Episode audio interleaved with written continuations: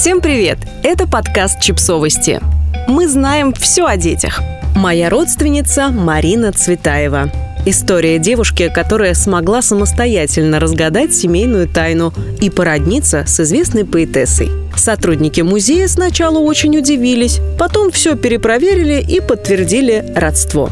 Начиная поиск родственников, никогда не знаешь, какие открытия встретятся на твоем пути. Семья Облавых Снегиревых из Иванового считала себя потомками местных священнослужителей. Чуть углубившись в историю рода, они знали, что их предок приходился троюродным братом поэтессе Марине Цветаевой.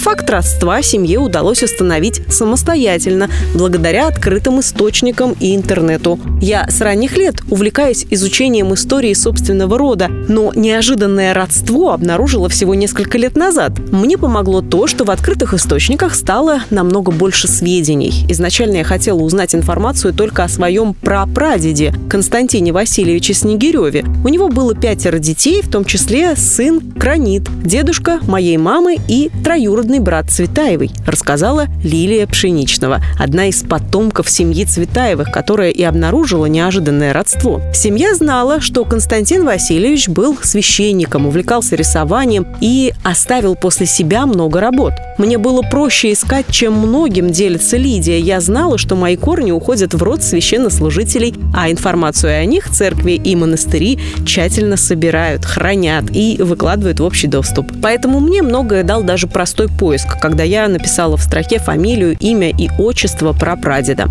Дальше пошла искать по ссылкам и обнаружила, что сайты храмов и приходов содержат огромное количество генеалогической информации, и на них можно найти много интересного, особенно если знаешь, где конкретно служил родственник. О прапрадеде Константине Васильевиче Лилии удалось найти достаточно много информации, а вот о его отце Василии Владимировиче сведений было куда меньше. Известно, что он женился на родной сестре Владимира Цветаева, деда поэтессы, который первым поселился в доме под Иваново-Вознесенском, нынешнее Иваново, в 1853 году. В этом доме и жили предки Марины Цветаевой на протяжении 75 лет. Родство Лилия установила, занеся информацию о предках в один из сервисов по построению родословных древ. Некоторые веточки автоматически соединились с другими древами, и появились новые данные. Позже Лилия обратилась в музей Цветаевых. Сотрудники сначала очень удивились, потом перепроверили все собранные документы и подтвердили родство. Знакомство с историями из жизни родных наделяет меня чувством здоровой ответственности. На этом мое увлечение генеалогией не остановилось. Ведь это почти бесконечный процесс. Чем больше новых фактов нахожу, тем интереснее становится, и тем больше сил появляется идти дальше. Сейчас в моем древе 222 персоны, но точно добавятся новые, делится Лилия. Найти зацепки Лилии удается в самых необычных местах. Однажды она наткнулась на блог человека из Орехова-Зуева, который давно увлекался коллекционированием конвертов и почтовых штемпелей. Связавшись с ним, Лилия смогла заполучить ценные документы, письма прадеда, адресованные родному брату. Получилось найти и письмо с печатью семьи Цветаевых. Следующий шаг – это узнать, кому именно она принадлежала. Лилия отмечает, что шансы обнаружить необычное родство выше, если не бояться обращаться за помощью и общаться с единомышленниками. Мне здорово помогают в поисках различные форумы, генеалогические чаты в мессенджерах, в том числе по регионам. Комьюнити увлеченных генеалогией людей тоже не раз меня выручало.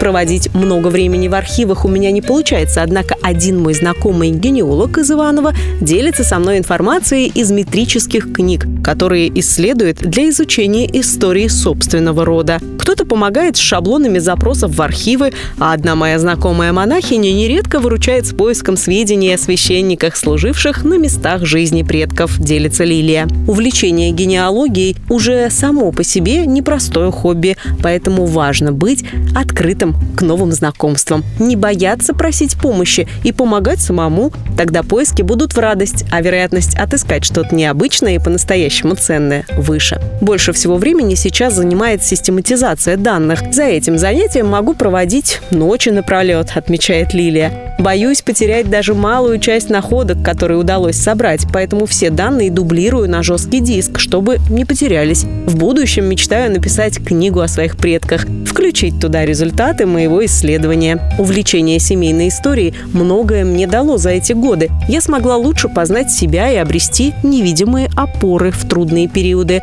Когда я узнаю больше о судьбах моих предков, я понимаю, как многообразна жизнь и что найти выход можно практически из любой ситуации. А еще знакомство с историями из жизни родных, особенно талантливых и известных, наделяет меня чувством здоровой ответственности. Хочется быть под стать этим замечательным людям и прожить свою жизнь качественно. Кстати, почти в каждой семье есть свои герои. Главное – внимание к деталям, и тогда у вас получится их отыскать. Это подтверждает история Лилии, но можно ли приблизиться к разгадке семейной тайны, и если да, то как это сделать? Ответ на этот вопрос и продолжение истории можно найти по ссылке в описании к подкасту.